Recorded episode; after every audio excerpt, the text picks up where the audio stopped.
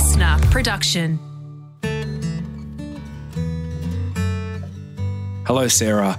I'm John, and I'm really eager to incorporate meditation into my daily routine, but the demands of my busy schedule always seem to get in the way.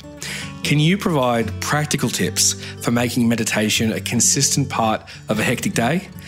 I believe meditation could bring a lot of benefits to my life, but I need some guidance on where to start and how to stick with it.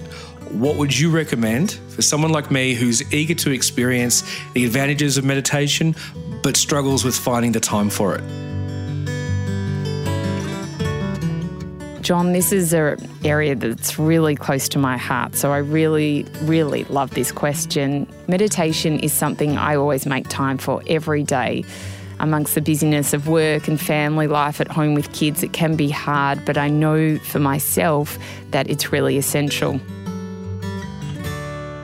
I'll be totally upfront with you though. When I first started my meditation practice, I had two really young kids at the time, and my mind was completely all over the place. And honestly, I didn't enjoy it. The thing that I love so much now, I did not like it when I first started.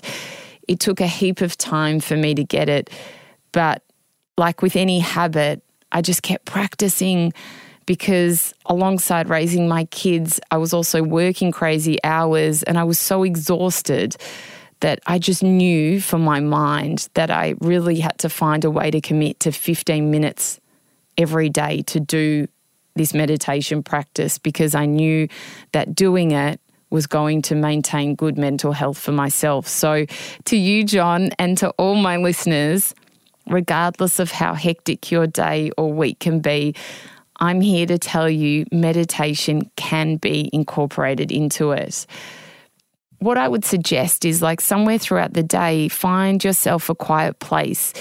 And when you do, this can be the perfect place to do meditation, even if it's just for a couple of minutes. So embrace the concept if you're first trying to start of just having a mini meditation break. If you're interested in doing meditation in the morning, that sets a positive tone for your day and allows you to focus and it reduces stress. You know, it's really like an emotional shield that helps you navigate the day's challenges. That's why I like doing it first thing in the morning. I'd suggest that you wake up just 15 minutes earlier than usual to savour the stillness before a big day starts. It's also a great opportunity to centre yourself and set a very positive tone for the day. If you have a brief moment of solitude during your commute, such as waiting for a train or a bus or just sitting on the train, use it to just close your eyes and just do a couple of minutes of silent meditation. If that's the best you can do, that is awesome. So, what I would suggest as well is just when you close your eyes, focus on your breath even if it's only for a few minutes. And once you get into lunchtime, instead of scrolling through your phone, find a quiet spot at work, a meeting room that someone's not using, or even if you park your car at work, go into your car and spend a few minutes just in silent meditation, just focusing on the breath. It's such a refreshing way to recharge your mind and it increases productivity for the rest of the day. Just before bedtime, when the house is quiet and calm. I would also suggest, if you can't do it in the morning, just to retreat to your bed. Spend a few minutes in silent meditation to clear your mind, relax your body, and really prepare for a restful night's sleep. You know, this is really good as well if you're having problems sleeping. By doing a quiet sort of meditation before sleep time, can really promote having good sleep and can get all those thoughts that you might be having that are running through your mind from the day that has been, and it allows the mind to just soften.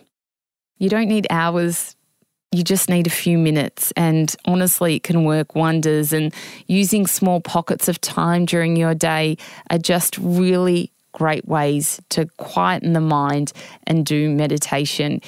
You know, when I spoke to Guru Singh on the podcast, who's a great meditation teacher, he spoke about the benefits of meditation and how it doesn't just affect the mind, but it affects the body as well. What meditation does it allows you to use the gut brain, as they call it, to feel more of your environment, to be clairsentient, mm. intuitively sentient.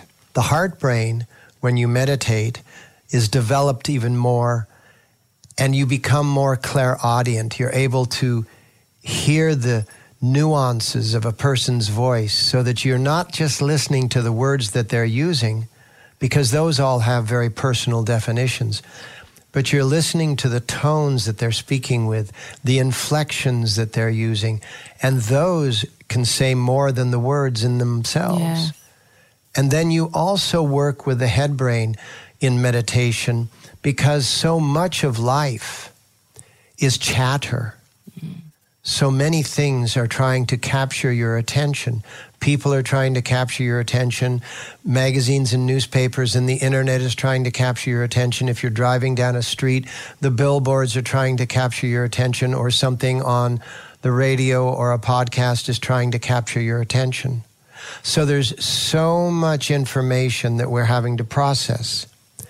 If through meditation we're able to come into a multi brain balance, then all of a sudden, instead of just the third dimension and the fourth dimension and the second dimension, second dimension being right, wrong, good, bad, the analysis of the head brain, mm. and the fourth dimension being the time sequence or the beat of your heart, and the third dimension, of course, being you know the space around you that's going to provide you with that connection and that nourishment. When you connect all of those equally, that's when you suddenly open up because you're very relaxed, you're very composed, and after practice for a few months or years, you learn that you can actually go out into other places, other dimensions. And in those other dimensions, that's where intuition takes mm. place. I find accountability to be a secret weapon as well. So when you're doing meditation, make it a not negotiable part of your routine. Set a specific time each day and try and stick to it if you can. If you'd like to track your progress, which is something that can be pretty cool, you know, start a journal.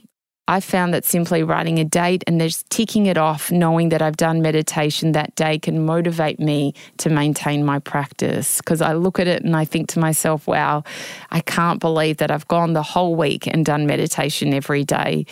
You know, most importantly to you, John, and everyone listening, I'd like you to remember that meditation is self care.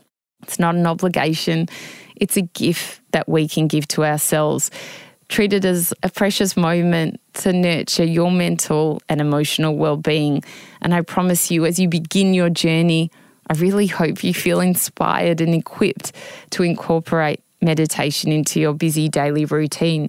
I know from experience that any busyness in life doesn't need to be a barrier to inner peace. It's a real opportunity doing meditation to quiet the mind and sit in that beautiful, still place you know, I really hope your daily life will be boosted by this information and that doing meditation will allow you just to embrace that stillness. So, if you want to learn more about the benefits of meditation, I put a link to my episode with Guru Singh in the episode show notes below. But please know that I talk at length about meditation because it has absolutely changed my life.